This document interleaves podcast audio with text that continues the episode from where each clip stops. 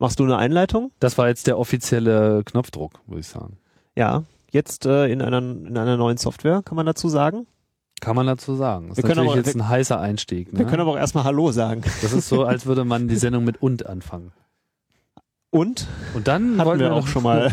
Und dann wollten wir noch, ja, hallo, hier ist der Lautsprecher und wir sprechen laut. Wir haben ja auch die ganze Zeit schon reingebrüllt, denn äh, es war mal wieder Zeit, äh, ausufern zu fachsimpeln über Expander, Kompressoren und all dieser ganze andere Gimmick-Fu, deren einen beim Podcasten immer so in die Quere kommt. Das Thema hatten wir ja aber äh, vorletztes Mal auch schon, als ich mit dem Fidel sprach. Aber heute bin ich in Bonn und wir haben gerade festgestellt, vor fünf Jahren haben wir das schon mal gemacht. Ja, korrekt. Äh, ziemlich genau an derselben Stelle und auch ziemlich genau vor fünf Jahren. Und auch ziemlich genau über dasselbe Thema. Ja. Mittlerweile ist mehr Technik dazu gekommen. Die Probleme wurden versucht mit Technik zu minimieren. Genau. Aber jetzt erstmal vorstellen. Ich bin ja immer noch Tim und Sascha ist Sascha Ludwig immer noch. Genau. Der 1000 Sascha. Und der immer so viele Sachen macht. Unter anderem halt auch äh, Musik. Und äh, kann ich dich hier gleich mal öffentlich nochmal loben für dein ähm, Intro für Raumzeit, den Podcast. Das Vielen Dank. Aus deiner Feder und findet hier viel Zuspruch immer wieder. Zu Recht. Oh, hast du gehört? Da war gerade der Expander ein bisschen zu ähm, Ah, dann mach ein bisschen mehr auf. Kannst du bei mir auch ruhig ein bisschen mehr aufmachen. auf. bisschen auf. Genau. So, Feintuning. Ja, wir haben hier so viel rumgezuppelt, jetzt müssen wir ein bisschen Feintuning machen. Ja, was können wir denn beitragen dieses Mal zum Lautsprecher? Also ich habe mit dem Fiedel viel geredet über so, naja, wie man so sein Studio oder seinen Aufnahmeraum so machen sollte. Und wir haben auch über Kompression geredet und äh, all diese ganzen Sachen. Und worüber wir aber wenig geredet haben, sind Mischpulte. Also da sind wir sozusagen so ein bisschen geendet. Ne? Also so Mikrofone, Kondensatormikrofone, dynamische Mikrofone, diese ganze Wahl, die ganze Diskussion, will man ein Headset haben oder nicht. Ich habe ja hier immer Headset. Das leidige Thema, ja, genau. Genau, es ist ein bisschen ein leidiges Thema, aber stelle immer wieder fest, also gerade jetzt auch, äh, seitdem ich hier mit dem Lautsprecher angefangen habe, bekomme ich immer mehr Mail, wo mir dann irgendjemand sein Leid klagt und sagt, so ja, was wäre denn das richtige Setup? Und ich stelle immer wieder fest, also per Mail lässt sich das sowieso sehr schlecht äh, klären. So gut wie gar nicht. so Ja. gut wie gar nicht eigentlich. Ähm, und es hängt halt auch immer von so vielen Komponenten ab. Aber was halt immer wieder so ein Dreh- und Angelpunkt ist, ist dieses, brauche ich eigentlich ein Mischpult? Und ich muss sagen, äh, mittlerweile finde ich fast, ist eigentlich ein Mischpult so ziemlich das Wichtigste, äh, was man so haben kann. Insbesondere, wenn man von einer stationären Aufnahmesituation spricht. Einfach weil es viel, äh, wie soll ich sagen, es ist ähm, so ein Mischpult äh, strahlt irgendwie Ruhe aus. Das, äh, da, da, da, man man da, weiß, da ist alles drin. genau, da weiß man, das, seine Signale. da ist alles drin, da ist alles dran, vor allem, ja, man hat so definierte Orte und man, man gewöhnt sich daran. Allerdings, was man jetzt so für ein Mischpult haben will und sollte und auch äh, meint, sich äh, leisten zu können, naja, also da gibt's ja alle Formen und Farben und Mischpulte kann man für 50 Euro kaufen, dann können sie halt fast gar nichts. und geht hoch bis mehrere 10.000 Euro und kann im Zweifelsfall genau das nicht, was man braucht. Ja, ja. Zumal ja alle Mischpulte eigentlich immer noch auf Musik ausgelegt sind oder wenn man es mal genauer sagt, auf PA. Na, stimmt auch nicht so. Es gibt ja auch Mischpulte, die sind so explizit aufs Ab. Gibt's Mischen durchaus, für ja. Studios gedacht. Sowohl, sowohl für Studios als auch für Live-Situationen gibt's da diverse Grundausführungen, will ich das mal nennen, wo halt irgendwie, also die Studio-Mischpulte haben grundsätzlich mehr Busse, auf denen man irgendwelche Signale zusammenmischen kann, die man dann getrennt auf einzelnen Kanälen aus dem Pult wieder rausbekommt. Die Live-Pulte haben da immer ein bisschen weniger, weil live braucht man da meistens nicht so viel. Da braucht man irgendwie ein paar Spuren fürs Schlagzeug und irgendwie für Gesang und dann vielleicht noch die Gitarren so als, als Subgruppe, als globale, ähm, also als Gruppe, wie, die man irgendwie zusammenfassen will. Und naja, die, äh, ja, der Herr Pritloff schreit nach Wasser, das wollen wir Ja. direkt mal hier Das ist ein heißer Tag heute. ja, und, und Wasser ist sowieso, also wie die Stimme funktioniert, ist ganz wichtig immer. Dann nützen einem auch keine Technik und sonstiges. Aber Sprudel ist eigentlich nicht so die Empfehlung. Eher Mate. Wenn Sprudel, dann Mate. Genau. Wenn schon Kaffee, dann Mate. Aber lass dich nicht unterbrechen. Ja, also wie gesagt, es gibt da die, die diversesten ähm, Ansätze und auch gerade was so den, den, den Live-Bereich, PA oder Studiobereich angeht, da ist man eigentlich ganz gut, da hat man ein gutes Angebot am Markt. Aber so dieses ultimative Podcast-Pult, ich glaube, das ist noch nicht erfunden worden. Das ist noch irgendwas, worauf die Welt wartet. Aber ich glaube, man kann es auch gar nicht so genau definieren, was braucht man eigentlich für Podcast. Ja, das ist eine gute Frage. Aber vor allem gibt es eine ganze Menge, die braucht man einfach nicht. Also ich glaube, so ein Podcast-Pult könnte allein schon dadurch entstehen, dass indem man einfach mal viele Sachen weglässt, die irgendwie für Podcasting äh, wenig Sinn machen, so Gitarreneingänge und sowas. Crossfader. Äh, ja, genau, Crossfader. Gut, ne? Aber äh, ich bin mir nicht ganz so sicher, wie, wie, wie sinnvoll das ist, aber ich mache es einfach trotzdem mal. Ich dachte, wir er erklären mal so ein bisschen die Logik eines Mischpults, weil als ich das erste Mal vor einem Mischpult stand, Heidewitzka, da taten sich aber wirklich äh, Welten auf. Also ein Mischpult kann hochgradig verwirren. Das hat viele Gründe. Einerseits, wie bei äh, allen etablierten Technikformen, ist es so, da ist viel gewachsen, da ist so viel zusammengekommen und das erklärt dann eben auch immer so vieles. Zum Beispiel die Tatsache, dass wenn man sich, also wenn man jetzt so ein normales, äh, kann man Konsumer sagen, Konsumer ist nicht die richtige Bezeichnung, eigentlich so. Die DJ-Mischpult. Naja, so einen kleinen Mixer, sagen wir Ja. es mal so. Ne? Wenn man so einen kleinen Mixer kauft, der gar nicht so viele Kanäle hat, weder rein noch raus, die schaffen es schon mal locker auf drei oder vier verschiedene Stecker. Das ist, das ist schon mal so das Hauptproblem, äh, was man so klären muss. Äh, grundsätzlich hilft es aber, wenn man erstmal verstanden hat, wie ein Mischpult eigentlich funktioniert. Und da wollte ich heute zunächst einmal als erstes zumindest mal drauf zu sprechen kommen. Aber vielleicht ist es auch sinnvoll, wirklich mit den Steckern anzufangen, oder? Ja, wir können ja wirklich mal vom, wo das Signal entsteht, bis wo es dann hinten wieder rauskommt aus dem Pult, mal so eine kleine Reise. Äh, Genau, eine Reise durchs Mischpult machen. Also vom Prinzip gehen wir mal einfach von der Podcast-Situation aus. Man hat ein Mikrofon oder vielleicht auch mehrere. Die müssen ja irgendwie erstmal in dieses Mischpult beziehungsweise überhaupt erstmal angeschlossen werden. Ähm, da hängt es jetzt, was man für einen Eingang braucht am Mischpult, hängt es jetzt sehr stark davon ab, was man für ein Mikrofon hat. Es gibt ja, hast du ja eingangs schon erwähnt, äh, Kondensatormikrofone, dynamische Mikrofone, ähm, Großmembranmikrofone mit äh, Phantomspeisung und ohne und was es alles Mögliche nicht noch gibt. Ähm, wir können ja einfach mal irgendwie auf den aktuellen Fall hier eingehen. Du hast ja hier in deinem Podcast-Equipment äh, Kondensatormikrofone an einem Headset dran, also quasi Kopfhörer mit Mikrofon an der Seite, wie man das so von den Sportkommentatoren kennt. Äh, das hat beim Tragen den großen Vorteil, die Leute können sich nicht irgendwie vom Mikrofon wegdrehen. Man kann sich auch mal angucken, ohne dass der Pegel gleich le- leiser wird. Das sind schon so die, glaube ich, die herausragendsten Eigenschaften eines, eines Headset-Mikrofons. Ähm, die haben meistens, ähm, brauchen diese, wenn, wenn die halt vorne eine, keine dynamische Kapsel haben. Moment, ich, ich glaube, ich mache das mal anders. Erklär mal, was eine dyna- dynamische Kapsel Ja, ist. also da müssen wir gar nicht so viel drüber reden, Das weil das, ja- das habe ich mit vielen eigentlich schon, Ah, okay, äh, haben wir das äh, schon tangiert. Es geht mir jetzt wirklich mehr so um Mischpult. Also ich meine, okay. äh, was man nochmal zusammenfassen kann, ist, Kondensatormikrofone brauchen halt in der Regel nochmal Phantomspeisung. Das ist also schon mal wichtig, dass da, wo man das Mikrofon anschließt, an dem Mischpult auch die Möglichkeit besteht, Phantomspeisung zuzuschalten. Da unterscheiden sich die Mischpulte dahingehend, ob sie das einzeln für jeden Kanal machen können oder manche machen das so in Gruppen von Vieren. Ganz sparsame Mischpulte haben auch so einen globalen Einen Knopf, genau. Genau, entweder du hast hier nur Kondensator oder nicht. Ob ein Mikrofon, was kein Kondensatormikrofon ist, das erträgt, wenn die Phantomspannung eingeschaltet ist, auch wenn es kein Kondensatormikrofon ist, hängt sehr davon ab. Also ich glaube, die meisten dynamischen Mikrofone haben da eigentlich kein Problem mit. Aber wenn man so Spezialmikrofone hat, so Bändchenmikrofone und so weiter, Die gehen schon mal gerne in Flammen auf, ja. genau. Also das ist Das sind dann auch äh, die, die direkt wehtun. das muss man einfach berücksichtigen an der Stelle. Mischpulte unterscheiden sich auch grundsätzlich da drin schon mal, äh, wie viele Mikrofoneingänge sie haben. Das ist eigentlich so eine der strahlendsten, grundlegenden Unterschiede zwischen einzelnen Modellen. Kann man so sagen, oder? Ja, das ist richtig, das genau. kann man so sagen. Meistens ist der, der Mikrofoneingang in, an den Pulten in XLR ausgelegt. Also es gibt ganz wenige günstige Pulte, wo noch irgendwie ein Klinkenstecker fürs Mikrofon gedacht ist. Die meisten haben wirklich, also für, für Mikrofone haben die XLR-Eingänge, das sind diese 3-Pin-Stecker. Diese Ähm, Runden, ne? Genau, die runden 3-Pin-Stecker. Ähm, es kommt halt ganz auf die Ausführung des Mischpults an.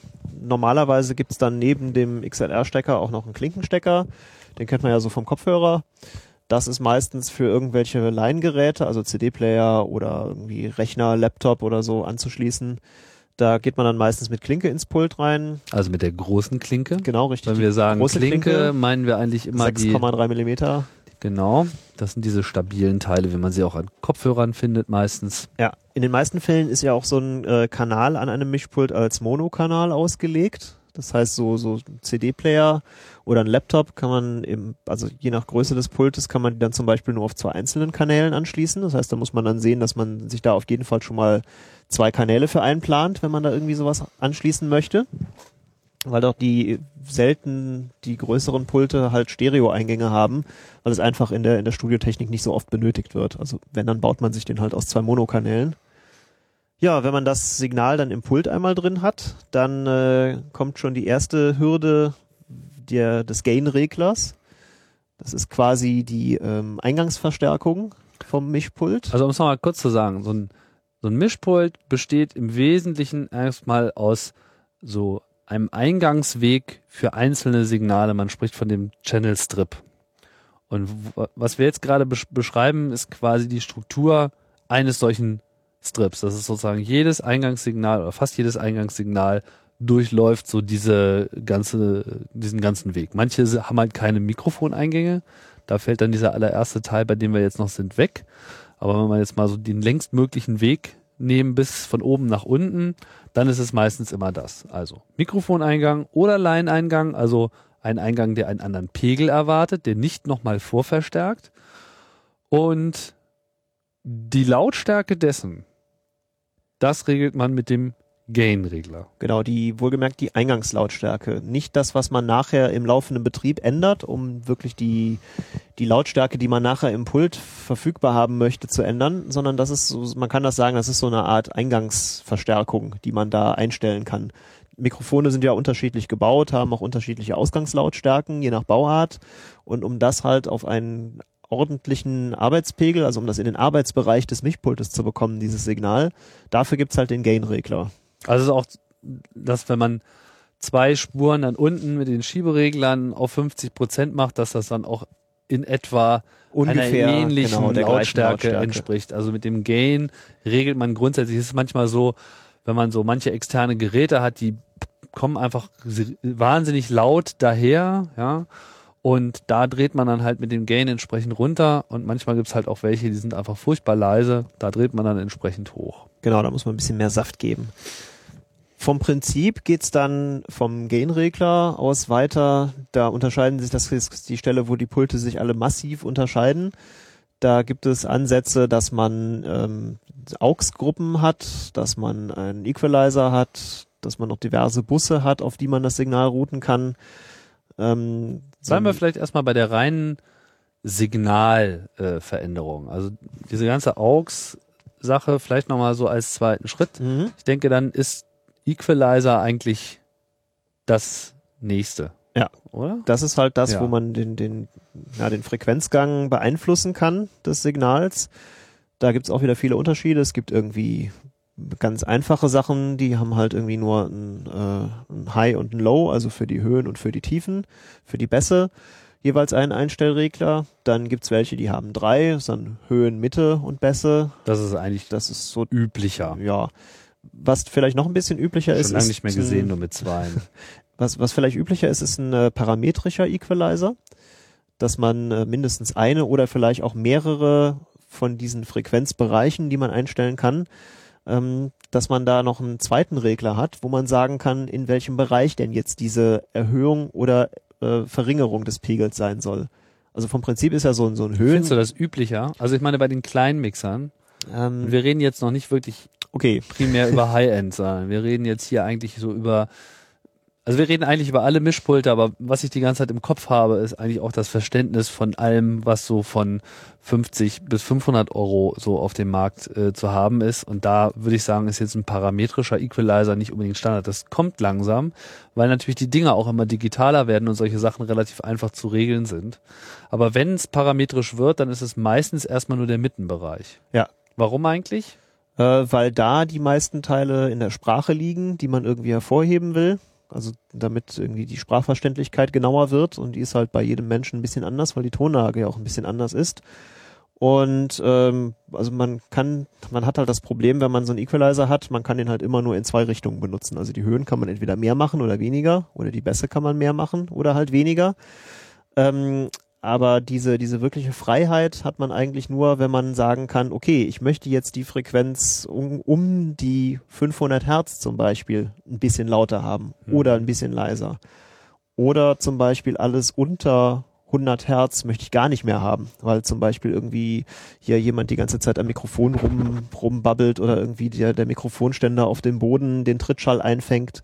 Das sind so Sachen, die man zum Beispiel dann mit mit einem Equalizer im Bassbereich bei Sprache einfach rausnehmen kann, weil die Sprache halt nicht unbedingt diesen, diesen ganz tiefen Bassbereich benötigt. Was man dann allerdings auch bei vielen Mischpulten findet an der Stelle, ist noch so eine zusätzliche Taste der Low Cut. Genau, der macht dann quasi genau diese Trittschallfilterung. Was ist das üblicherweise unter 20 Hertz oder, oder unter 50 Ja, da, da, Hertz? da, da gibt es diverse Ansätze. Also Es gibt welche, die machen das unter 80 Hertz. Das finde ich persönlich ein bisschen viel, ja. weil doch gerade wenn irgendwie, wenn etwas sonorere Stimmen sprechen, dass er doch auch durchaus schön sein kann, dass da ein bisschen Bass drin ist. Mhm. Ähm, aber so vom Prinzip kann man alles unter 30 Hertz kann man theoretisch wegschneiden in der normalen Stimme. Mhm. Es sei denn, man will jetzt irgendwie so einen, weiß ich nicht, mega Intro-Jingle bauen, der irgendwie nur von Bass so strotzt. Dann ist man gut damit beraten, das auch drin zu lassen. Diesen Low-Cut-Schalter, den findet man übrigens häufiger auch bei so portablen Recordern, die so eingebaute Mikrofone haben, weil die auch so dieses Problem haben mit Anfassen und auf dem Tisch liegen und so. Äh, findet man häufig einen Low-Cut. Ich habe auch schon Mikrofone gesehen, insbesondere so Großmembran-Mikrofone, die haben äh, einerseits so eine Pegelanpassung, andererseits auch noch so einen Low-Cut-Filter schon mit eingebaut. Also das findet man an verschiedensten Stellen, aber eben auch häufig in Mischpulten, in so einem Channel-Strip und dann, naja, muss man selber wissen. Eigentlich würde ich sagen, so für das generelle Podcasting, wenn man eine Low-Cut-Taste hat, die hat man einfach gedrückt. Ja, die kann man ruhig drücken. Damit macht man eigentlich nicht viel kaputt. Ähm, wobei man dann natürlich immer nach dem Gehör gehen sollte. Also wenn es einem nicht gefällt oder so, dann sollte man es einfach rauslassen. Ich glaube, da muss man auch viel nach Gehör machen. Da gibt's keine keine ultimative äh, Anleitung, wie man jetzt so einen Kanal einzustellen hat. Das ist ja doch alles Audio, ist ja doch recht ähm, recht subjektiv das Ganze. Ja, ja. Und so, genauso soll es auch eigentlich sein. Man soll halt mit dem Sound zufrieden sein. Es gibt so ein paar No-Gos, wo man, die man besser nicht macht, aber äh, das sind so eigentlich so die, die Low-Cut-Taste kann man eigentlich drücken beim Podcasten. Genau, drücken Sie die Low-Cut- Low-Cut-Taste und alles wird gut. Ja, das äh, kann ich nicht unterschreiben. Ja. Ähm, aber wenn wir von der, wenn wir von der Low-Cut-Taste sprechen, äh, fiel mir auch gerade noch was anderes ein und ist mir auch sofort wieder entfallen. Deswegen ähm, Was? äh, erzähl du was. ich schaue vielleicht jetzt, ich fällt's schaue gleich ich schaue an. jetzt hier auch gerade nochmal auf so ein ganz klassisches Mixer-Layout, damit wir nichts äh, vergessen. Ja, Also dabei fällt mir zum Beispiel ein, dass der Low-Cut üblicherweise auch schon vor dem Gain positioniert ist. Also ob er jetzt auch vor dem Gain geschaltet ist, das weiß ich nicht, aber äh, ich glaube, das ist je nach Pult unab, äh, also Sozusagen- je nach Pult anders, aber ja, mal so, mal so. Also Ja, ja. irgendwo in, in dem Gain-Bereich, im Equalizer-Bereich gibt es dann äh, Low-Cut. Hier in dem Fall ist es übrigens unter 75 Hertz. ja, ja. Hattet ihr eigentlich schon, wo ich das gerade sehe, hattet Ja. ihr mit Fiedel schon über symmetrisch und unsymmetrisch gesprochen? Ähm, nee. Vielleicht kommen wir gleich zu diesen Sonderheiten. Steckergeschichten äh, nochmal im Besonderen. Mhm. Ja, der Channel Strip. Genau. also das Signal kommt rein und man hat die Möglichkeit mit dem Equalizer drauf zu gehen, beziehungsweise mit diesem Low-Cut pauschal den ganzen Frequenzbereich einfach abzuschneiden nach unten. Was sind denn so, ich meine, wie, ich muss sagen, ich habe bisher Equalizer noch relativ wenig zur Verwendung gebracht, so beim Podcasting. Vielleicht ist das ein Fehler. Jetzt zum Beispiel klingt gerade, es mag auch an mir liegen, meine Stimme irgendwie dumpf, unerwartet. Ich weiß nicht ganz genau, ob wir uns jetzt hier so ein bisschen verspielt haben am Gerät. Aber wie würde man das ausgleichen? Na, also so Sprache, da gibt es so, so ein paar Grundregeln, ähm, womit man starten kann. Das ist jetzt nicht pauschal für jede Sprache brauchbar, aber so Sachen wie zum Beispiel ein Kilohertz kann man immer so ein bisschen anheben. Äh, dann die darauf aufbauenden Frequenzen, jetzt muss ich mal gerade selber gucken. Ich äh, stelle das zwar immer wieder mal ein, aber so ehrlich auswendig weiß ich die Frequenzen auch nicht. Ähm, naja, so bei, bei, bei zwei, zweieinhalb Kilohertz, da drehe ich meistens auch noch immer so ein bisschen mehr als normal rein. Das macht so diese, diese Sprachverständlichkeit, die Silbenverständlichkeit, macht das äh, etwas transparenter. Und ähm, je nachdem, wie viel Geld man ausgeben möchte, gibt's natürlich auch noch Geräte, die dann pro Mikrofon noch äh, besondere Sachen machen, die adaptiv auf die Sprache reagieren und entsprechend Höhen äh, hörbar machen beziehungsweise verstärken, was halt die allgemeine Verständlichkeit Verstehe. erhöht. Was aber dann auch immer damit dann natürlich die Folge hat, dass man auch die Umgebungsgeräusche wesentlich besser wahrnehmen kann. Weil es wird halt nicht nur die Stimme entsprechend in den Frequenzbereichen verstärkt, sondern natürlich auch alles andere, was so im Hintergrund noch stattfindet. Papierrascheln oder so ist immer gerne auch in diesen Sprachfrequenzen mit drin. Also wenn man mit Papier raschelt, dann ist das immer so ein bisschen so ähnlich, als wenn man irgendwo so um die 1 Kilohertz und, und irgendwie alles, was über 10 Kilohertz ist, relativ gut hören kann. Das wird natürlich dann auch mit lauter, damit muss man dann leben. Wobei, wenn man jetzt nur so einen normalen High, Mid, Low-Bereich hat, dann kann man das natürlich so, so fein, wie äh, du das jetzt gesagt hast, nicht einstellen. Bei digitalen Mischpulten gibt's da schon mehr Möglichkeiten, wobei die halt auch üblicherweise mit so einem parametrischen Equalizer daherkommen. Das heißt, man setzt quasi bestimmte Punkte und dann sagt man in diesem Frequenzbereich plus so und so plus, viel. minus so und so viel Hertz, so und so viel mehr oder so und so viel weniger und dann ergibt sich da so eine Kurve draus. Ja, genau. So wie man das eben jetzt auch bei so aufwendigeren Equalizer-Geräten, die so für jedes Bändchen so einen eigenen Regler haben, dann einstellen kann. Da kann man dann mal so schöne, ne, so schöne Wellen Kurven bauen, machen, genau, Kurven ja. machen. Wenn man sowas einsetzen möchte, müsste man das im Mischpult dazwischen schalten.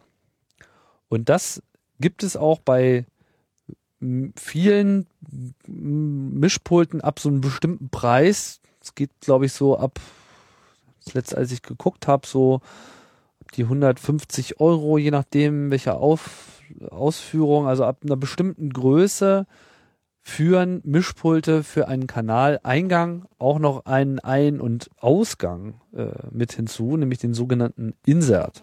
Ja, genau. Dein Telefon macht sich gerade bemerkbar. Nee, ich glaube, mein Telefon macht sie nicht bemerkbar. Dein Telefon macht sie bemerkbar, aber dieses ist. Ah, das kann mein iPad sein, das was ich gerade bemerkbar macht. Ich habe ja noch ein zweites Gerät. Entschuldigung. Ja, aber wie du richtig gesagt hast, ab einem gewissen äh, Euro-Bereich von den Pulten gibt's dann halt die Möglichkeit, da äh, sogenannten grafischen Equalizer dazwischen zu schalten, der dann meistens also in den Digitalpulten halt in Form von irgendwie diversen Kurven und äh, fixen Punkten definiert ist, wo man dann sagen kann, der Frequenzbereich so und so viel. Und jetzt ist es ruhig. Jetzt ist Ruhe. Sehr angenehm. Ich vergesse das immer. Ist ja, Ja. kein Problem, ist ja ein äh, Technik-Podcast, da muss natürlich auch die entsprechende Menge Technik drin sein. Genau. So, du sagst es gerade, Insert. Genau, Insert, das ist äh, meistens in Form einer Stereoklinke, einer Stereoklinkenbuchse, hinten am Mischpult ausgelegt, wenn man es als Analogweg nach draußen haben möchte. Oder aber, wenn es halt ein Digitalpult ist, dann gibt's diverse Ausführungen, einmal halt mit dieser Insert-Klinke, um Geräte einzuschleifen. Oder man macht halt, man, man geht den digitalen Weg, wenn das Pult auch so ein bisschen, so ein bisschen DSP-Power hat, also dass irgendwie digitale Sound Processing da drin ist. Dann gibt's auch so Sachen, dass man die softwaremäßig halt in die Kanäle reinhängen kann. Eben über so einen Insert-Weg. Insert-Weg kann man sich so auf, so vorstellen wie, da kommt ein Kabel, das geht durch dieses Mischpult und man nimmt eine Schere, schneidet das auf, steckt den Ausgang irgendwo in das Gerät und den Eingang auch wieder da rein. Und dann geht das Signal ab sofort nicht komplett geradeaus durch das Pult, sondern nimmt noch so einen kleinen Umweg über Zusatzgerät. Also man steckt quasi so ein Stereokabel rein und der eine Kanal wird dazu verwendet, das Signal rauszuholen aus dem Mischpult in ein anderes Gerät, was dann zum Beispiel ein Equalizer sein könnte. Und der andere Stereokanal von dem Kabel wird einfach benutzt, um das Ergebnis, quasi das equalized Signal, Wieder ins Pult zu bekommen. wieder einzuführen und dann ist es insertiert worden. Das heißt, an der Stelle, wo der Insert ist, nimmt man das ankommende Signal einmal ab. Also nochmal, zum Beispiel Mikrofon, geht über den Mikrofoneingang rein, Gain, Low Cards regeln schon mal so die ersten Sachen. Dann kommt der Insert, welches Gerät auch immer eingeschleift ist, übernimmt das Processing dieses Signals und das Ergebnis dieses Processing geht dann gleich wieder an derselben Stelle wieder rein ins Mischpult. Dann kommt der Equalizer Vom und dann geht's in die eigentliche, genau, und dann geht's Genau. wieder, also von da geht's dann wieder in diese normale äh, Mischpult-Logik wieder zurück.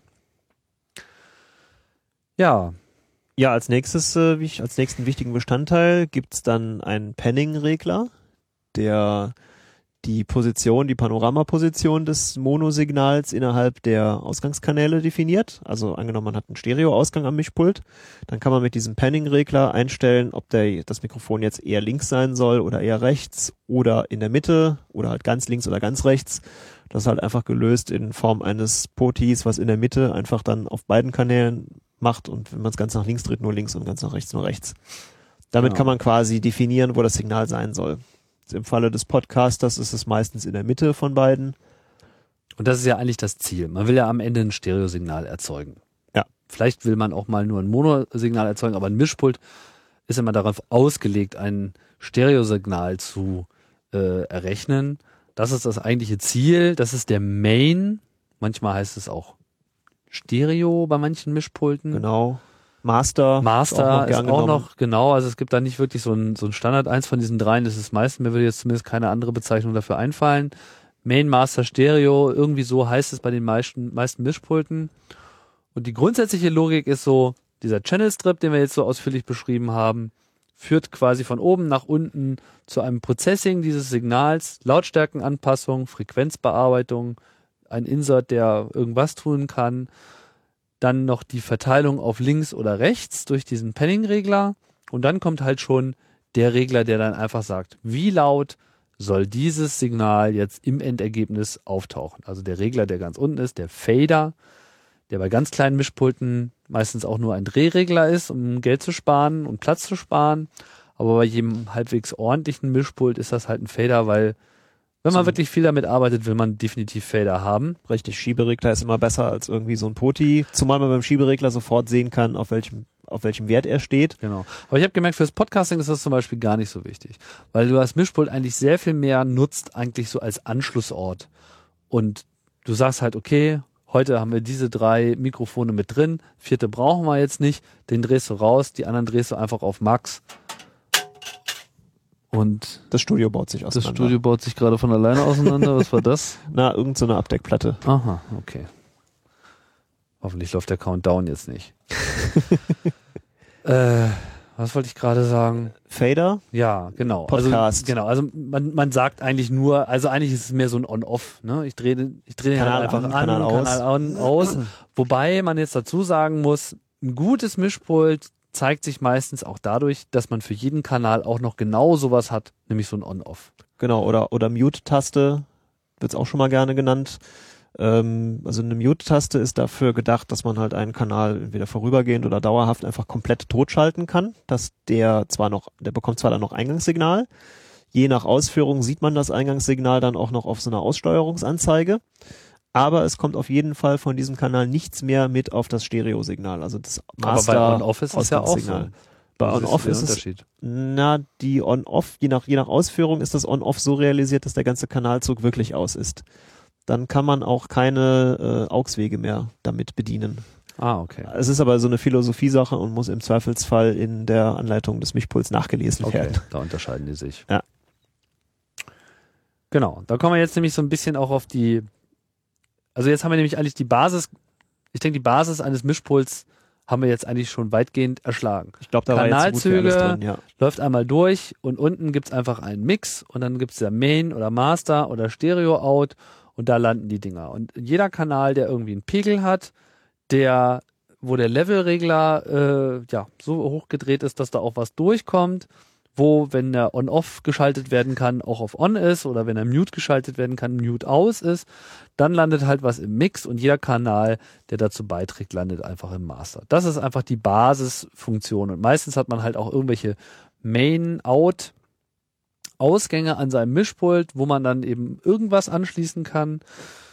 auch diese ähm, mit USB angereicherten kleinen Mischpulte heutzutage liefern dann eben auch über USB dieses Signal aus oder eben auch über Firewire. Und äh, ja, jetzt kommen noch so verschiedene Dinge dazu und das ist eigentlich auch meistens das, was so ein Mischpult so kompliziert aussehen lässt, weil das ist eigentlich noch alles, bisher war es noch relativ nachvollziehbar. Ne? Ja. Aber wo, wo, wo man wirklich total abdreht und wo es auch wirklich beim Umstieg von einem Mischpult auf das andere dann auch wirklich nervig werden kann, weil einfach die, die Denke dann manchmal ein bisschen anders ist, das ist eben so dieses, welche Wege kann es denn sonst noch äh, nehmen? Jetzt weiß ich gar nicht, womit ich anfangen soll. Na, mit dem offensichtlichsten Augsweg. Oh, findest du den am offensichtlichsten? Ja, vielleicht. Äh, das ist der, ist das der so. zumindest bei vielen Mischpulten direkt sichtbar als Regler vorhanden ist. Das stimmt. Das stimmt. Bei allem anderen mit Bussen und so, das ist meistens so tief irgendwo drin, aber so ein AUX-Weg hat meistens, je nach Pultausführung, einen physikalischen, fest zugewiesenen Regler. Mhm. Das stimmt. Also, genau, also unterscheiden wir es mal. Also es gibt jetzt der Normalfall ist, ich mixe irgendwas zusammen und ich habe genau ein Ergebnis. Aber manchmal will man nicht nur ein Ergebnis, sondern man will auch noch andere Ergebnisse, Zwischenergebnisse oder anders zusammengemixte Ergebnisse, weil man die halt braucht. Beim Podcasting ist es ganz typisch der Fall, dass wenn man jetzt jemanden über Telefon mit, in, äh, mit reinnehmen möchte, sei es Skype oder dass man so einen ISDN-Codec äh, verwendet, also irgendwie telefonartige Verbindung, die auch auf dem Mischpult landet. Da muss man dann immer darauf achten, dass man für diese Leute, die wollen ja auch hören, was die anderen sagen, dass man für die einen Mix macht, in dem sie selbst nicht enthalten sind. Denn ansonsten würde es ein ekelhaftes Rückkopplungspfeifen geben. Ja, vielleicht nicht so sehr ein Pfeifen, weil du so viel Laufzeiten hast, dass sich das nicht so ins Pfeifen aufschaukelt, ja, aber du hörst dich halt selbst. Richtig, ja. Du sagst halt irgendwas, das geht über die Leitung, eine Sekunde später hörst du dich dann selber. Manchmal hat man das ja auch im normalen Telefonnetz, im Mobilfunknetz auch äh, ein bisschen häufiger. Und jeder, der das schon mal gehabt hat, und das hat, glaube ich, auch jeder schon mal gehabt, weiß, dass es einfach extrem stört. Und das muss man einfach konzeptionell beim Erstellen eines Mixes für Telefonteilnehmer berücksichtigen. Klassisch heißt das aus der Radiowelt N-1-Schaltung, also quasi, weil man das Summensignal nimmt und davon das eigene Signal abzieht, was über die entsprechende Tonquelle kommt. Also in dem Fall, wie du gesagt hast, derjenige, der vom, am Telefon hängt, möchte natürlich alles hören, aber natürlich nicht sich selbst. Und genau. das geht halt nur, wenn man für diese Person oder für jeden, der von extern dazugeschaltet werden soll, halt einen eigenen Mix erstellt das kann dann auch beliebig komplex werden. Wenn man drei oder vier Leute hat, dann muss man halt drei oder vier dieser Untermixes machen, wo jeweils natürlich dann alle anderen Personen, die auch vom Telefon herkommen, mit drin sind, aber halt eben seine eigene Leitung nicht. Mhm. Und da kann man nicht so was schickes Mathematisches machen, wie dass man den einen einfach abzieht, sondern man muss einfach komplett jedes Mal alle anderen neu addieren und dann entsprechend dann auch nur auf diesen Kanälen nach draußen senden. Genau, und, und diese alternativen Mixe, die nennt man AUX. Steht für Auxiliary. Also eigentlich ist es sozusagen so ein, so ein zusätzlicher Ausgang. Und auf einem Mischpult ist das üblicherweise so realisiert, dass man noch bevor man in diesem Kanalstreifen von oben nach unten, bevor man eben zu dem eigentlichen Panning kommt, also bevor man für den Hauptmix Links-Rechts-Verteilung macht und natürlich auch bevor man unten mit dem Levelregler die Lautstärke für den Main Mix äh, macht, dass man vorher nochmal für jeden AUX-Weg einen eigenen Drehregler hat. Habe ich also zwei Ausgänge, zwei AUXe, dann kann ich für jeden Kanal sagen, ob der bei dem jeweiligen und wie sehr der dabei ist. Ja, ja. Quasi nochmal so ein Levelregler für den jeweiligen AUX. Je nach Ausführung des Pultes wird es dann direkt nochmal eine Runde komplizierter. Da gibt es die sogenannte Pre-Fader und Post-Fader-Schalter für meistens für einen AUX-Weg, bei teuren Pulten für alle AUX-Wege. Und zwar ist das folgendes, dieses Pre-Fader oder Post-Fader, das sagt, wo dieses Signal abgegriffen wird, was man jetzt auf diesen AUX-Weg sendet quasi. Bei Post-Fader ist das so, wie der Name schon sagt, es ist vor dem Fader. Also mit Fader ist meistens immer der große Schieberegler unten gemeint, der halt die Summe steuert. Auch wenn da kein Fader ist. Ja, auch wenn da ein Drehregler zum Beispiel ist, ähm, dann kann man halt umschalten zwischen Post-Fader und Pre-Fader. Bei Post-Fader kommt das Signal immer auf dem AUX-Weg an, egal ob der Kanal jetzt komplett leise gedreht ist oder ob er zum gewissen Prozentanteil auf der Summe vor vorhanden ist. Und bei Postfader habe ich eben gesagt, ich habe Ich glaub, falsch hast gesagt. Postfader gesagt, ich meinte Pre-Fader, Mhm. also vor dem Fader. Wir verwirren euch auch überhaupt nicht. Nein.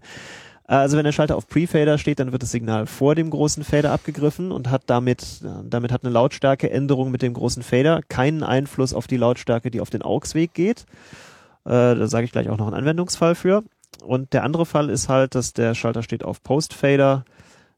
Dann äh, wird das Signal, was auf den AUX-Weg geht, durch den durch den Fader pro Kanal geändert. Das heißt, wenn der wenn der Kanal-Fader ganz auf Null steht, dann kommt auch nichts auf den AUX-Wegen an, egal wie sehr man da die Potis aufdreht. Und das ist jetzt schon wieder auch genau so ein Punkt, wo diese Musiker-Hardware dem Podcasting-Bedarf nicht unbedingt immer so entspricht, weil der Default ist immer Pre-Fader. Also wenn ein Misch, wenn da nichts weiter draufsteht, dann heißt das, AUX findet vor dieser Mischung statt. Wenn ich aber jetzt sowas habe wie, ich habe einen Kanal, da liegt die Musik drauf, die Hintergrundmusik. Ja. Und ich möchte gerne die Hintergrundmusik rausziehen. Ja, Ja. dieser AUX-Weg ist dann auf. dann möchte ich das natürlich auch für diesen Telefonteilnehmer machen. Das heißt, für mich ist eigentlich ein AUX viel mehr eigentlich so ein alternativer Mix auf Augenhöhe mit dem Main-Mix. Aber ein AUX-Weg ist eigentlich bei einem Mischpult nicht auf Augenhöhe, sondern der findet irgendwie vorher statt. Der ist statischer, der ist, der ist fester ver, verknüpft. Und das, das hat halt was damit zu tun, dass man eigentlich so im Music PA Bereich eben diese, genau diese Flexibilität gar nicht haben will. Der Main Mix ist irgendwie was ganz anderes und diese AUX-Mixe gehen dann halt zu den Musikern, die sich dadurch selber hören und so und, und, und das soll vollkommen unabhängig von dem eigentlichen Konzertmix sein. Genau. Aber beim Podcasting würde man es eigentlich eher nutzen, um auf gleicher Augenhöhe mehrere Mix-Varianten zu erstellen. Und dann möchte ich natürlich, wenn ich einen Kanal rausnehme, dass der eben auch auf diesen ganzen anderen Auxen äh, ist. Und das ist, das kann schon mal echt ein, Dealbreaker sein. Da muss man einfach drauf achten, wenn man mit Hintergrundmusik arbeitet und man hat Telefonleute noch mit drin, dass man entweder ein Mischpult hat, was eben diese Postfeder-Option hat, dann kriegt man das quasi äh, geschenkt. Oder man muss es vielleicht mit Bussen machen. Das äh, kommen wir dann gleich noch dazu. Mischpulte haben unterschiedliche Ausbaustufen von Auxen. Ähm, das ist so ein Kriterium, was man berücksichtigen sollte beim Aus, bei der Auswahl. Da muss man einfach mal kurz drüber nachdenken, wie sinnvoll sind für mich Auxe, wie viel brauche ich. Ich hätte noch einen Anwendungsfall für Pre für Pre-Fader, Ja. gerade auch vielleicht beim Podcasten. Äh, angenommen, man macht so eine, so eine Art Live-Sendung und möchte jetzt mit dem jeweiligen am anderen Ende am Telefon mit dem sprechen. Dann macht es durchaus Sinn, dass man sein eigenes Mikrofon, also angenommen, es läuft gerade Musik oder sowas irgendwie, Ja. äh, und man möchte jetzt mit dem an, am anderen Ende am Telefon sprechen, dann gibt es durchaus da die Möglichkeit, dass man sich selber auf einen AUX-Weg schaltet, den auch der Telefonkandidat äh, hört Ja. und andersrum das Signal, was vom Telefonmenschen kommt, äh, auf seinen Kopfhörer legt und dann kann man quasi während das Live-Programm läuft und die Regler eigentlich unten alle, alle, alle auf leise sind, damit eben das Mikrofon nicht mit auf den Gesamtmix draufkommt. Dann könnte man so einen AUX-Weg zum Beispiel zu, äh, dazu benutzen, um sich über das Mikrofon und die Kopfhörer mit dem entsprechenden Telefonteilnehmer zu unterhalten. Hm, verstehe. dass Da wäre dann so ein, da wäre dann Pre-Fader ne? sinnvoll. Ja, das stimmt auch. Aber damit man sowas während der Sendung nicht umschrauben muss und dann womöglich noch was Falsches tut, ist man gut damit beraten, sowas einfach in einem zweiten AUX-Weg komplett vorbereitet zu haben, den man im Zweifelsfall nur noch einschalten muss. Mhm. Also sowas während einer Sendung umzukonfigurieren, ist Ja. schon Das echt ist- tough. Das ist nämlich auch so eine ganz grundsätzliche äh, äh, Sache. Ne? Also dieses, man kann zwar alles einstellen, aber wenn man jetzt wirklich gerade im Hinsicht, im Hinblick auf Live-Situationen da versucht flexibel zu sein, dann würde das bedeuten, dass man eigentlich, um so flexible Schaltungen zu haben, relativ viele Änderungen vornehmen muss, und zwar mehrere Regler oder Schalter gleichzeitig, damit es dann noch sinnvoll ist in seinem Endergebnis. Und das erfordert entweder Erfahrung und Routine oder irgendeine Form von Automatisierung, die man aber nur machen kann, wenn man ein Digitalmischpult hat, wo all diese ganzen Einstellungen theoretisch mit MIDI oder auch praktisch mit MIDI steuerbar sind oder mit Open Sound Control oder sowas auch immer. Äh, das ist nochmal so das Advanced äh, Topic, was vielleicht auch heute nicht in diese Sendung reinpasst, weil den ganzen MIDI und äh, Soundcontrol-Kram hm, muss ich eh nochmal Ich habe das Gefühl, der wird auch gerade so, das wird gerade alles so irgendwie obsolet, zumindest der ganze MIDI-Kram. Ja, also wer das jetzt, wer jetzt irgendwie schon so ein bisschen verwirrt ist und nicht mehr so ganz genau weiß, von welchen Reglern wir jetzt eigentlich reden, zu diesem Zeitpunkt wäre es äh, ganz gut, sich mal das Manual von dem Mixer, den man sowieso schon die ganze Zeit im Auge hatte, mal äh, runterzuladen und diese ganzen Knöpfe mal zu äh, lokalisieren. Die finden sich eigentlich wieder. Es ist schon so, dass man eigentlich, wenn man einen Mixer mal erlernt hat, davon ungefähr 80 bis 90 Prozent des Wissens auf den anderen Mixer übertragen kann. Also es ist so ein bisschen wie mit Autos, ja. Es hat meistens eine Gangschaltung. Genau, Gas, Pedal, Bremse und so weiter, das ist irgendwie alles äh, da und manche haben Kupplung und manche haben Automatik und unterscheiden sich dadurch so ein bisschen elementarer, aber das mit dem Lenkrad funktioniert immer genauso und dann ist nur noch die Frage, wo schaltet man das Licht an? Ist das jetzt so ein Hebeschalter links oder ist das ein, so, ein, so ein Kippschalter am Armaturenbrett oder sonst irgendwas? Ja, ist die Hupe an so einem Hebel oder drückt man aufs Lenkrad drauf? Das sind so die Unterschiede, aber im Wesentlichen fahren die irgendwie alle auf die gleiche Art und Weise. Ja. Wo die äh, Bedienung allerdings sehr auseinandergeht, ist dann, wenn die Pulte nachher teurer und digitaler werden. Also da gibt es die diversesten Ansätze, da werden dann ja auch Regler doppelt belegt, weil die sich dann auf einmal automatisch bewegen können. Da ist eine sogenannte ja. Fader-Automation drin. Lass uns das nochmal kurz, lass uns das mal kurz nochmal äh, ausblenden. Ich glaube, zu Digitalmixer müssen wir im Anschluss nochmal was sagen. Jetzt nochmal zu dieser ganzen Mixer-Geschichte. also AUX ist sozusagen der Klassiker und auch bei den kleinsten Mischpulten findet man schon AUXe. ja, also mindestens immer ein. Mindestens irgendwie ein. Ne? Ähm, die äh, andere Variante, und wenn die Mixer dann etwas größer werden, finden sich zum Beispiel äh, sowas wie Alternate Mixes. Also neben dem Main, Master, Stereo, wie auch immer, Mix, gibt es dann noch ähnliche Fader, die entweder ein Fader für einen Stereokanal ist oder auch so zwei separate Fader für den links und den rechts. Die heißen dann Alt 3.4 oder Altmix oder ich weiß nicht, welche Bezeichnungen da noch äh, zu finden sind. Das ist sozusagen zusätzlich zu dem Hauptmix gibt's auch noch diesen alternativen Mix. Und auch damit könnte man diese N-1-Geschichte machen, wenn man nur einen hat. Und da hat man dann quasi diese Post-Fader-Verhaltensweise.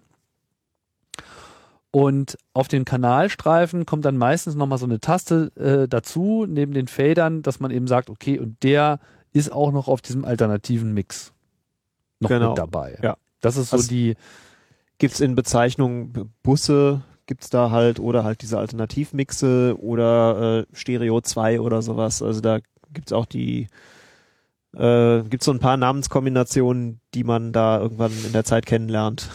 Je Genau. nach, je nach Pult, wo man dran sitzt.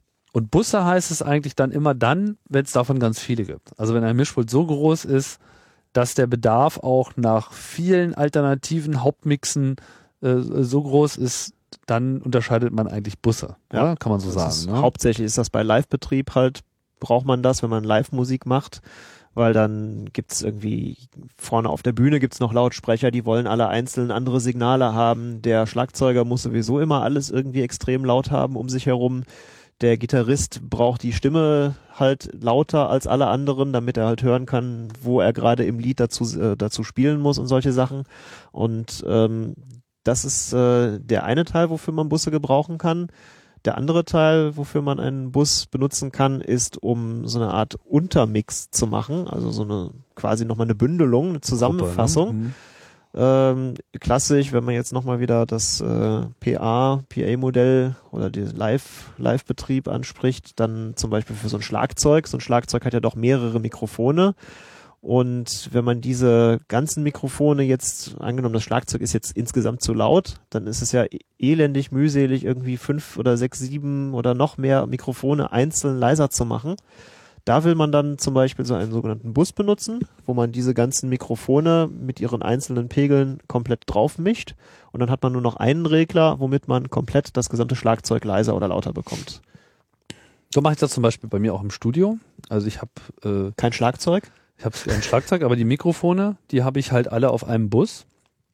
Das hat äh, verschiedene, also das heißt erstens, dass ich die Kanalstreifen so konfiguriert habe, dass die selbst gar nicht in den Main Mix gehen. Genau, das die, kann man, man kann halt auch bei ja. den, wenn die Busse haben, kann man sagen, es soll jetzt auf Bus 1, 2, 3, 4 oder wie viel auch immer Und man kann auch sagen, es darf auf den Main Mix. Genauso kann man natürlich auch sagen, es darf nicht auf den Main Mix. Genau, und dann, die habe ich nämlich einfach rausgenommen in dem Setup. Und äh, das heißt, ich kann dann aber auch, indem ich den einen Bus an- und ausschalte, alle Mikrofone an- und ausschalten. Unabhängig von ihrer einzelnen, äh, von ihrem einzelnen Zustand. Das ist immer sehr sinnvoll, gerade wenn man so vier Mikrofone hat und was weiß ich, man macht jetzt mal eine kleine Sendepause, legt irgendwie Musik drauf und man will jetzt sicher alle Mikrofone aushaben, damit man nicht hier so in die Pause reinquatscht.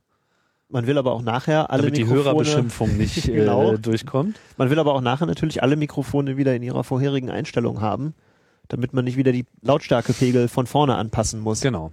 Genau, man will das nicht, man will nicht an diesem Fader zupfen, weil der ist eigentlich relativ Ist sorgfältig jetzt gerade gut gewesen gewählt, genau. Ja, da sind also Busse eigentlich eine ganz praktische Geschichte. Also egal, ob man die jetzt so als Gruppe verwendet oder eben auch als Alternative zu den AUX-Wegen. Da muss man einfach mal gucken.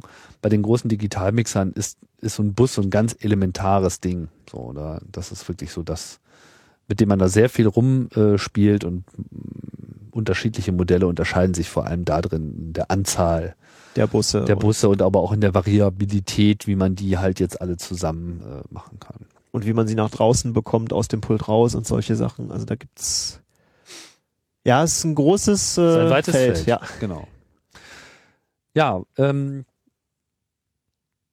aber auch bei dem Weg nach draußen gibt es nochmal so ein paar Besonderheiten. Also auch bei den kleinen Mixern, was äh, viele Leute auch verwirrt, das äh, unterstelle ich jetzt einfach mal, weil es hat mich auch echt verwirrt. Das sind so Bezeichnungen wie Control Room. ja, das, äh, Das ist auch ein echter Hirndreher. Ne? kommt aus dem Studiobereich. Kommt aus dem Studiobereich. Man muss sich halt klar machen, wie so die normale Aufnahmesituation eigentlich ist. Es gibt dann einen Raum, in dem aufgenommen wird und dann ist da eine Glaswand dazwischen und auf der anderen Seite sind die ganzen lauten Geräte, das Mischpult und der Typ, der einem aufnimmt. Genau.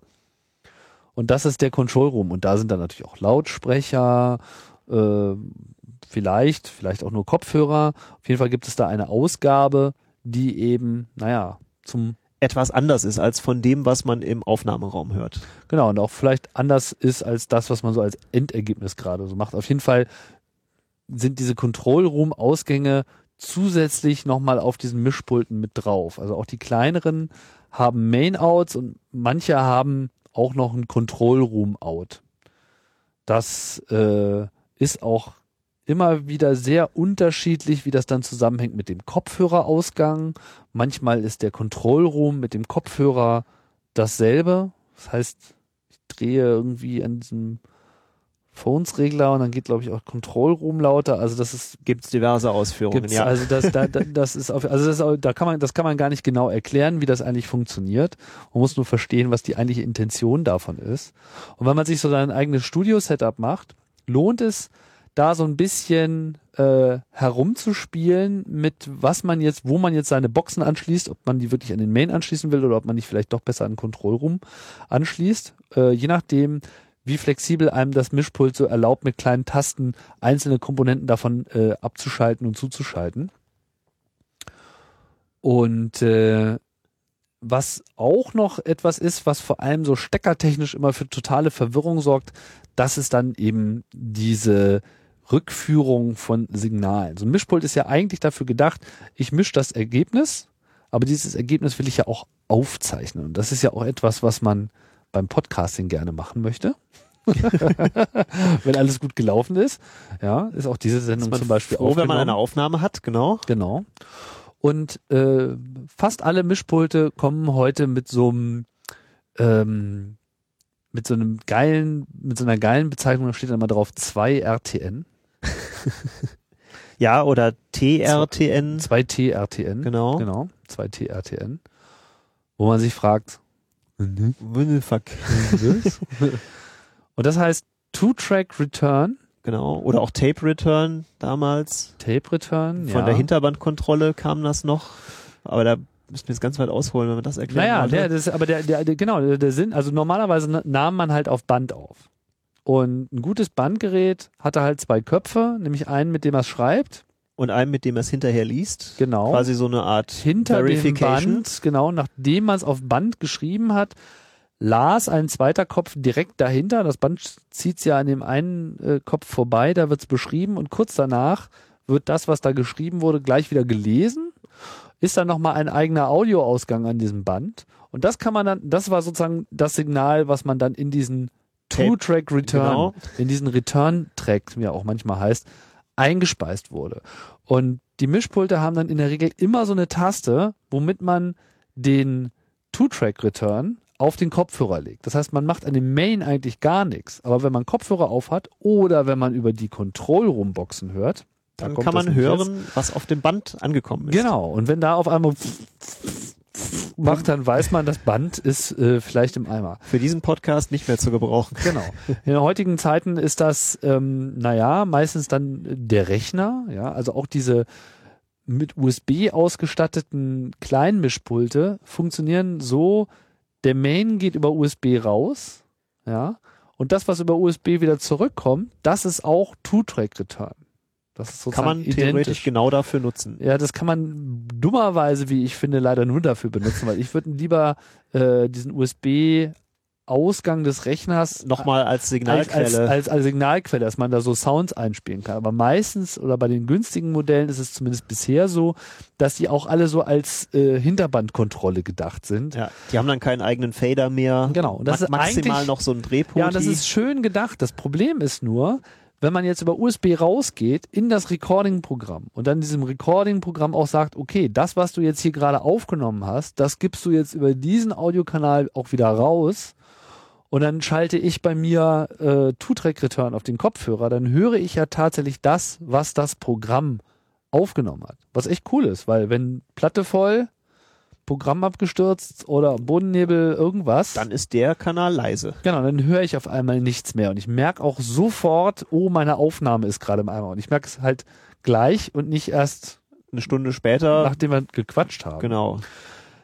Eigentlich ein super, super Feature. Problem ist nur, dadurch, dass es über USB raus und wieder zurückläuft, ist meistens die Latenz so hoch, dass man so viel Echo im Kopf hat, dass, äh, Das geht auf Dauer nicht. dass das Hirn einfach anfängt zu klingeln. Und das ist auch ein grundsätzliches Problem, was auch für mich weitgehend noch äh, ungelöst ist, wie man so Hinterbandkontrolle haben kann äh, und trotzdem noch ähm, das Signal, die Signallaufzeit so kurz ist, dass einen das nicht stört. Das geht halt mit echt guter Audiotechnik, wenn man jetzt so High-Speed äh, PCI-Karten hat, wo also wirklich das Audio da hinten reingeht, über den PCI-Bus direkt ins Programm rein mit ordentlichen Treibern. Das Programm liest sie schnell aus, schreibt es schnell weg, macht vielleicht auch noch ein paar Plugins äh, drauf in Echtzeit und das Ergebnis geht drauf und latenzfrei wieder zurück zum Mixer. Dann ist alles super, ja. Dann hat man Hinterbandkontrolle und man hat auch noch das Monitorsignal im Kopf, was man ja beim Podcasting eigentlich haben möchte. Also ich möchte das, ich kann euch das nur empfehlen, euer Setup so aufzubauen, dass ihr mit Kopfhörern arbeitet, weil es ist einfach was anderes als äh, ohne. Und im Idealfall hat man halt Hinter Hinterbandkontrolle auf dem Kopfhörer. Wenn das eben wegen der Latenz nicht geht, dann hört man halt den Main-Mix. Ja. So. Aber dann muss man eben auch immer gucken, Ob es noch Scheiß- ordentlich ankommt. läuft die scheiß Aufnahme noch. Aber das erklärt auf jeden Fall diese obskuren Eingänge. Die sind vor allem deshalb obskur, weil die auch häufig noch so als Cinch-Stecker ausgelegt sind. Ja, also äh, da müssen wir jetzt mal drauf kommen. Ne? Also wenn man auf so ein, so ein Mischpult schaut, dann wird man meistens erschlagen dadurch, dass es einfach ganz viele unterschiedliche Stecker gibt. Es gibt XLR für die Mikrofone, manchmal auch Klinke für die Mikrofone. Es gibt eine Stereo-Klinke für diese Insatz, das hatten wir ja schon. Und es gibt Monoklinken für Mono-Eingänge, die aber auch manchmal stereo ausgelegt sind, weil sie dann symmetrisch äh, sind. Das kannst du vielleicht kurz erläutern. Ja, genau. Symmetrisches Signal ist quasi, ähm, da hat man eine Masse, wie hat man, immer als Abschirmung und hat dann zwei Signalwege. Das ist dann quasi ein Kabel mit, mit zwei inneren Drähten. Und äh, auf dem einen Signaldraht wird das Signal normal übertragen, auf dem anderen Signaldraht wird es genau um 180 Grad Phasen verschoben übertragen. Das heißt genau das Gegenteil des ersten Signales. Und das hat den Vorteil, wenn man lange Kabelwege hat, und äh, diese Kabelwege an irgendwelchen elektrischen Geräten vorbeigehen oder Stromleitungen oder sowas, dann äh, sind Störungen, die in dieses Kabel einstreuen, wenn man sich das so vorstellt, wie so eine Sinuswelle und auf dem, auf dem ersten ist die normal, auf dem zweiten ist die genau entgegengesetzt, also da, wo es in dem einen nach oben geht, die Kurve, geht die Kurve in dem anderen nach unten.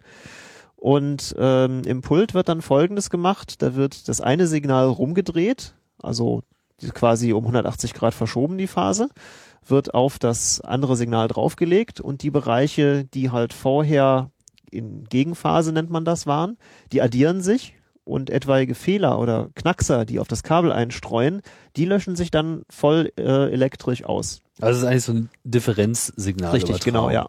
Also die Computerleute werden vielleicht irgendwie Low Voltage Differential SCSI kennen. Da ist das genau dasselbe. Okay, also man will eigentlich alle Verkabelungen, äh, also alle Monosignale möchte man eigentlich über Stereokabel übertragen und dann braucht man aber auf beiden Seiten auch entsprechendes Equipment, was das kann. Equipment, was symmetrische Ausgänge hat.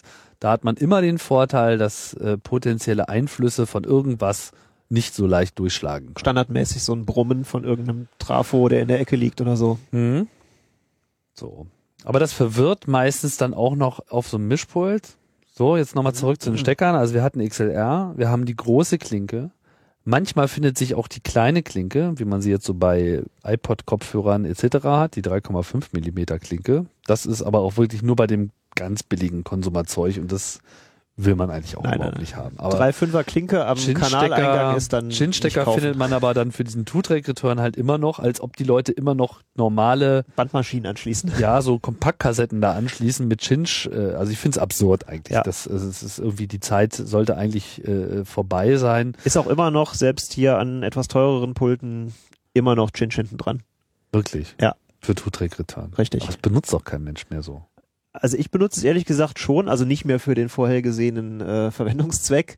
Ähm, ich benutze es zum Beispiel dafür, um äh, mir das Signal zu hören, also quasi eine Hinterbandkontrolle von meinem äh, Minidisc-Rack zu machen. Der hat ja auch die Möglichkeit, da das gesampled, das, das umgewandelte Signal hinten wieder rauszugeben. Also ich gehe digital in den. Also du hast so noch so Legacy-Kram für das. ich habe noch so. Legacy-Kram, Okay, genau. Dafür kann man das ganz gut benutzen. Okay. Als wir Ja, ja. 2003 Radio auf dem Camp gemacht haben, hatte ich auf diesem Two-Track-Return einfach ein echtes Radio hängen. Verstehe. Was natürlich den Vorteil hat, dass das, das geht übrigens auch latenzfrei. UKW-Rundfunk ist ja auch Echtzeit. Ah, ja. Und äh, da konnte man einfach, äh, indem man die ganze Zeit auf den Kopfhörern diesen Two-Track-Return gehört hat, konnte man das echte UKW-Signal hören, was über die Luft rausgegangen ist. Was den Vorteil hatte, dass man sofort gemerkt hat, wenn mit dem Sender irgendwas nicht stimmt, weil er Hm. zum Beispiel wieder zu heiß war, weil es irgendwie jenseits von Gut und Böse war in diesem Zelt, was die Okay. Temperatur einging. Also da war das eine feine Sache. Okay, aber irgendwie, also trotzdem. im Podcast-Bereich ich, ist ich auch, nicht wirklich- ich finde auch, man, man könnte halt also sich da auch einfach ein, ein Kabel kaufen, was auf der einen Seite Klinke hat und auf der anderen Seite Chinch. Also das, dass man jetzt wirklich mit normalem Chinch-Verkabelung da reingehen will. Ich, ich verstehe das ehrlich gesagt nicht, aber es ist dann wahrscheinlich noch ein bisschen billiger und dann baut man es halt rein, weil haben wir ja schon immer so gemacht und bekommen den dahin. Ja, ja. Könnt ja in einer Macht auf jeden Fall diese Mischpulte einfach äh, sinnlos äh, kompliziert.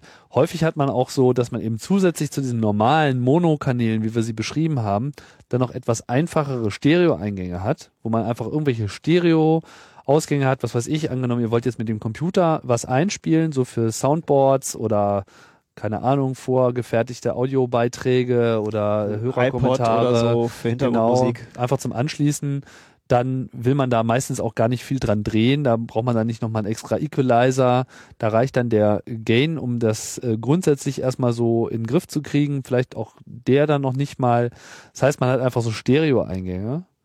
Zweimal Mono-Klinke. Manchmal gibt's auch noch sparsamer dann eben eine Stereo-Klinke. die dann eben bei Design nicht mehr symmetrisch sein kann, sondern eben unsymmetrisch ist. Da muss man einfach tierisch drauf achten. Also man muss sich wirklich das Mischpult anschauen und für jeden Stecker verstehen, ist das jetzt Mono? Und wenn es Mono, also ist es ein Monosignal, was hier angeliefert werden soll? Und wenn es das ist, kann es auch symmetrisch sein, sodass ich trotzdem ein Stereokabel dann verwenden muss. Sollte man sowieso eigentlich immer, aber man muss halt drauf gucken. Ja, oder ist das halt ein Stereo-Eingang, der sowieso ein Stereokabel braucht, was dann einfach unsymmetrisch ist. Ja, das sind immer so äh, äh, Dinge, die man an der Stelle äh, abwägen muss. Und dann halt dieser ganze Fu mit, manchmal braucht man dann Chinch und manchmal braucht man XLR und es ist einfach ein, ein Wildwuchs. Es macht einen wahnsinnig. Und das ist nur die Analogwelt.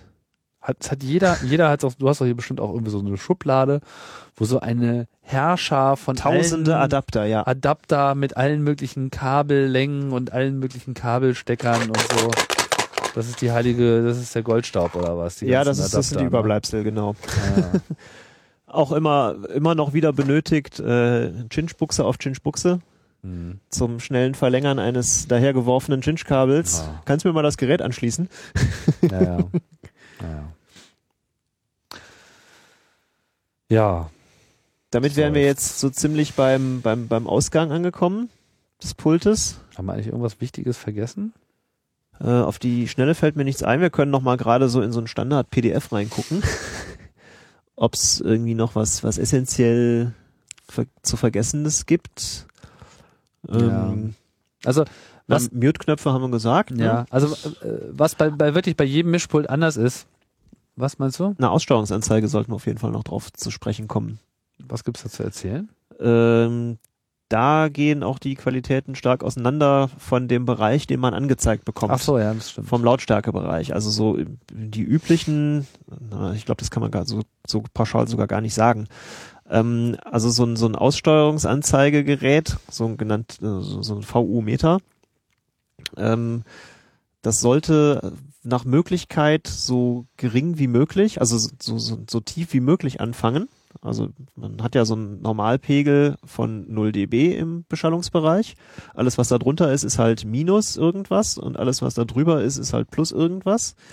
Und äh, so, so relativ leise Signale, wenn man die sehen möchte, dass die irgendwo ankommen, dann ist es sinnvoll, wenn so, ein, äh, so eine Aussteuerungsanzeige so bei minus 30, minus 40 anfängt. Ähm, die ganz guten Pulte, Studiopulte, die haben so irgendwie minus minus 40, minus 60, je nach, je nach Ausführung. Mhm. Ähm, Da zappelt ganz auch schon das leiseste Signal. Richtig, genau. Da merkt man auch, wenn irgendwo die, das, das offene, das offene XLR-Ende auf dem Boden liegt und da jemand übers Kabel läuft, das sieht man wirklich dann, dass da Ah, raschelt's ja. dann. Ähm, also so die, die Also richtig, es raschelt optisch. es raschelt optisch, genau, man Mhm. sieht da halt so einen Balkenausschlag. So wirklich, die, die wirklich guten Pulte, die haben meistens so, so minus 50 dB, was allerdings schon extrem leises Signal ist. Äh, alles andere, was irgendwie unter, unter minus 20 dB kommt, ist eigentlich schon in Ordnung. Da kann man schon so das, das Standard-Mikrofonsignal zumindest lokalisieren, ob denn eins reinkommt im Pult. Ähm, ja, und äh, bei den Digitalpulten hört es dann meistens bei äh, 0 dB oben auf, weil da ist dann 0 dB auch die komplette Bandbreite des Pultes, was es so kann. Mhm. Das ist ja Digitaltechnik, hat dann ja eine bestimmte Bitbreite das Ganze und irgendwann sind diese Bits halt alle aufgebraucht und das ist bei den Digitalpulten meistens bei 0 dB. Es gibt noch so diverse ähm, äh, Abschwächerschaltungen und Standards, dass man dann sagt, okay, also plus 6 dB ist jetzt bei mir aber alle Bits ausgereizt oder 0 dB sind alle Bits ausgereizt. Da gibt's unterschiedliche Ansätze, wie man das halt äh, schalten möchte bei den Digitalpulten. Ähm, ansonsten Analogpulte haben meistens so, so minus, ähm, minus 20 bis plus 6 oder so. Weil Analogtechnik kann man auch mal ein bisschen übersteuern, die kann man auch mal durchaus über 0 dB bringen. Äh, die haben meistens immer noch ein bisschen Raum nach oben hin. Ich verwirrt hier gerade mein Aufnahmeprogramm. Da ist noch alles gut. Meinst du? Ja, ja. Wieso geht der von 55 Minuten auf zwei Stunden? Ähm, es könnte sein, dass das SMTPE-Frames sind, die machen schon mal so lustige Sprünge. Ähm, aber es ist alles gut, alles wird gut. Tim, Tim stolpert gerade ein bisschen über diese Logic Pro Software. Ja, ja, ich versuche gerade mal, ich erwäge gerade mal einen Wechsel meiner Aufnahmesoftware, weil ich einfach frustriert bin von Ableton Live. War das jetzt Product Placement? Nein. Es gibt auch ganz viele andere Software. Darüber muss ja auch nochmal gesprochen werden beim äh, Lautsprecher. Aber ich wollte mich heute erstmal so ein bisschen auf Mischpulte begrenzen. Es gibt jetzt noch viele kleine Details äh, und auch noch so ein paar Steckerports, die wir jetzt nicht so besprochen haben. AUXe können auch wieder zurückkommen und dann gibt's so AUX-Return und äh, Pipapo und äh, es gibt sie einfach in allen in Formen und Farben. Äh, vielleicht noch mal so ein bisschen was zu Herstellern, so als Orientierung, was man mal so gehört haben sollte. Also so im niedrigen Preissegment derzeit, zumindest hier in Deutschland, was ich, was halt immer wieder auf den Tisch kommt, Behringer, Genau. wie ich finde, die bauen zum, also die bauen günstige Sachen, die bauen auch keine schlechten Sachen. Nein. Ja. Man kann sich lange darüber streiten, ob das jetzt äh, die Qualität ist, die man haben will oder nicht. Und umso elitärer derjenige, den man fragt, umso e- eher kommt da mal so ein lockerer Spruch. Aber so richtig total scheiße ist das in der Regel nicht, sondern Nee, da also kann man schon mit arbeiten. Äh, Ist jetzt nichts, wo man irgendwie seine Multimillionen-Dollar CD-Produktion drüber abwickeln sollte. Aber hey, wenn man es für Podcast verwendet und irgendwie es Genau. funktioniert, dann ist es besser als alles andere, was es irgendwie draußen gibt, was im Zweifelsfall nicht funktioniert. Genau, es gibt dann auch so Phonik, die sind so auf gleicher Augenhöhe. Ab und zu landen sie mal einen ganz guten Wurf. Ab und zu finde ich bei Behringer äh, die Mischung irgendwie besser. Da muss man dann selber mal schauen, was einem persönlich besser gefällt. Ist aber so in etwa so dieses, dasselbe Genre. Es tummeln sich dann noch so einige andere Hersteller auch, teilweise in diesem Niedrigpreissegment, teilweise auch in diesem Mittelpreissegment. Ähm, ist sehr schwer zu sagen, was da jetzt was taugt und was nicht taugt. Was auf mich immer wieder einen guten Eindruck macht, grundsätzlich ist auch Yamaha. Die haben halt auch in diesen, bei diesen kleinen analogen Mixern und auch die, die so USB haben, die sind dann teurer, aber die sind dann aber auch wirklich Qualitativ besser, ja. qualitativ besser, Die haben zum Beispiel kleiner, lange Fader, lange Feder, also 100, flacher. 100 Millimeter lang. Ja, flacher gebaut auch, also die kommen auch mit weniger Platz aus. Das ist, äh, sieht sehr elegant aus. Ich habe aber mit diesen Yamaha-Dingern selber, also mit diesen kleinen Yamahas nicht so viel Erfahrung. Was immer so ein bisschen die Referenz zu sein scheint im analogen Mixerbereich sind diese Mackie-Mischpulte. Ja, das ist allerdings auch schon so eher die gehobenere Klasse. Also das ist, äh, Ja, aber ich hatte halt, die haben sehr, sehr gute Qualität. genau, aber ich hatte mit diesen analogen Mischpulten so meine, meine Liebe Mühe, weil ich ähm, immer wieder, also er- erstens, man hat mit dem analogen Mischpult das Problem, man kann da zwar viel einstellen, aber hast du mal was verstellt, dann bist du auch schnell auf der Suche und musst halt viel Drehregeln. Du kannst auch nicht mal zwischen einem und dem anderen Setup hin und her äh, gehen. Ne? Und haben wir jetzt äh, Fehlermeldungen tauchen hier gerade auf. Aber es, es, es nimmt weiter auf. das nimmt weiter auf. Dein Ja. Wort in äh, Gottes Ohr. Wenn Logic sagt, es nimmt auf, dann nimmt es auf. Ah, okay, gut, ne? Das ist auch eine Aussage. Also Mackie scheint so ein bisschen Referenz zu sein und ich war dann irgendwann so frustriert, so ich, ich wollte halt ein größeres Mischpult haben mit mindestens 16 Eingängen, damit man da irgendwie alle möglichen Sachen anschließen kann. Der Rechner, der Codec, lalala, nochmal ein paar externe frei haben, nochmal ein Kabel auf dem Tisch haben für einen Laptop etc. Da kommt man ja schnell äh, auf einige äh, Zahlen und dann habe ich halt so geguckt, was kostet der ganze Kram. Hab mir dann irgendwie auch so ein Semi-Pro-Teil von Phonik gekauft, aber hatte dann so das Problem, dass einfach die Kanaltrennung einfach nicht hingehauen hat. Da lag dann irgendwie so ein Musiksignal an so einem Kanal und auch wenn der ausgedreht war auf dem Mix, ich habe ihn einfach irgendwo hören, immer ja. noch gehört. Vielleicht nicht so, dass es wirklich durchschlügt, aber es ist einfach, ich will das nicht hören. Also wenn, das, wenn es weg ist, dann- dann hat es einfach auch weg zu sein. So, und es machte auf mich so den Eindruck, dass wenn man in dem Bereich unterwegs sein will, dass man dann eh zu den teureren Marken äh, marschieren muss, wenn man es wirklich ernst meint. Und dann ist so der Preissprung in das digitale Lager auch schon nicht mehr so immens. Weil zum Zeitpunkt der Aufnahme würde ich sagen, digitale Mixer haben ihren Durchbruch im Semi-Pro-Bereich noch nicht gefunden. So Phonik und solche Buden, die kommen Die jetzt so mit, versuchen in die Richtung zu gehen. ja, das sind alles noch sehr schlechte Produkte, die dabei rauskommen, mit langsamen, lauten Fadern und äh, so, weil digital heißt ja Total Recall. Das heißt, alles, was man einstellt, kann man auch abspeichern, kann man wieder hervorholen aus dem Speicher und alles stellt sich ein. Wenn das man irgendwas verstellt hat, kann man Undo machen.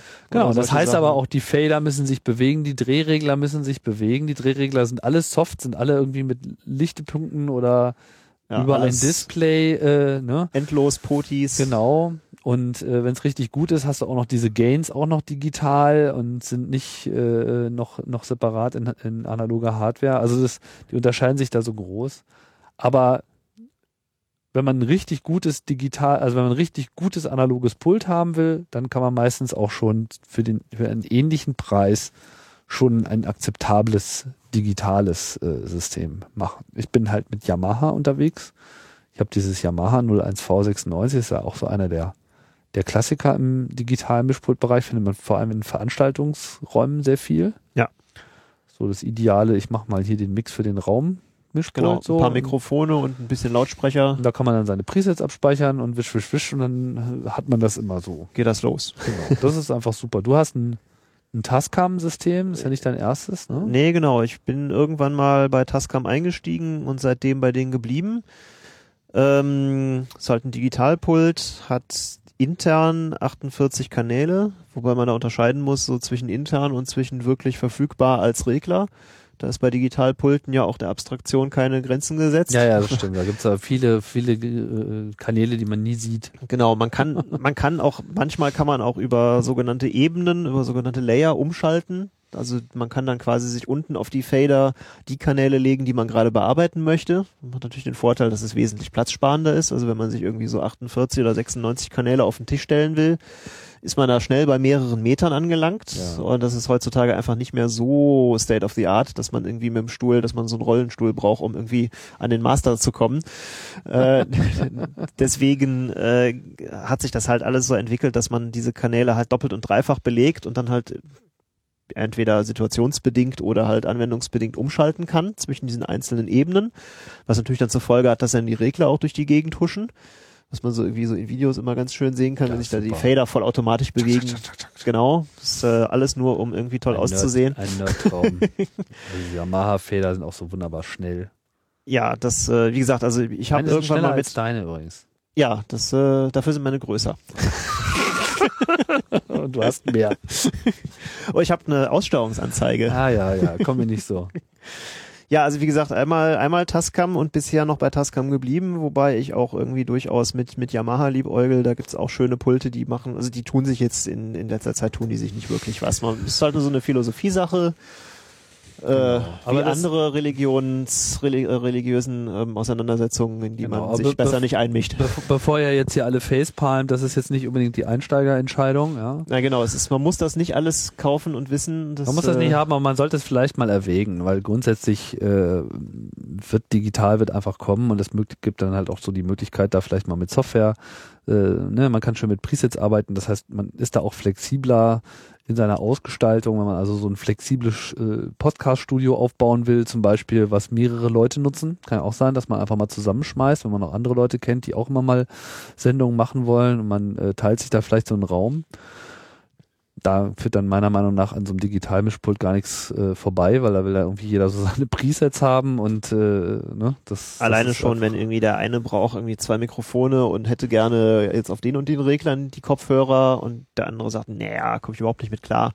Kann Dann geht arbeiten. mit Digitalpult geht sowas erschreckend einfach. genau. Genau, genau. Was nicht heißt, dass das Ding alleine mischt. Also man hat damit, wenn nicht sogar noch mehr zu tun als bei Analogpulten. Genau. Vielleicht mal so für die, so zum Abschluss noch so ein bisschen so ein, so ein Leitweg für die Kaufplanung. Man sollte also mal überlegen, erstmal, wie viele Mikrofone brauche ich? Ja, also für wie, mit wie vielen Leuten möchte ich aufnehmen? Man sollte schon pro Person einfach ein Mikrofon zählen, weil das will man eigentlich haben. Bei Digitalpulten will man dafür dann auch einen echten Regler haben und nicht einen, den man erst durch mühsames Umschalten Ja, ja. erreichen Genau, kann. Ja. Also will, Aber ich würde sagen, so mehr als vier oder fünf ist äh, ohnehin selten realistisch jetzt. Also Podcasting mit acht Leuten äh, äh, macht eh äh, herzlich wenig Sinn. Von daher kommt auch keiner mehr mit. entsteht das Problem jetzt äh, so schnell nicht. Aber wenn man halt jetzt auch noch verschiedene Zuspieler hat, sagen wir mal, man hat irgendwie einen Rechner oder vielleicht will man auch so jeder mit seinem Laptop auch noch was haben und jeder spielt mal so gerade mal was ein und man will jetzt wirklich von jedem noch mal so Stereo haben, dann kann das halt schnell äh, Kann knapp werden. Kann richtig knapp werden.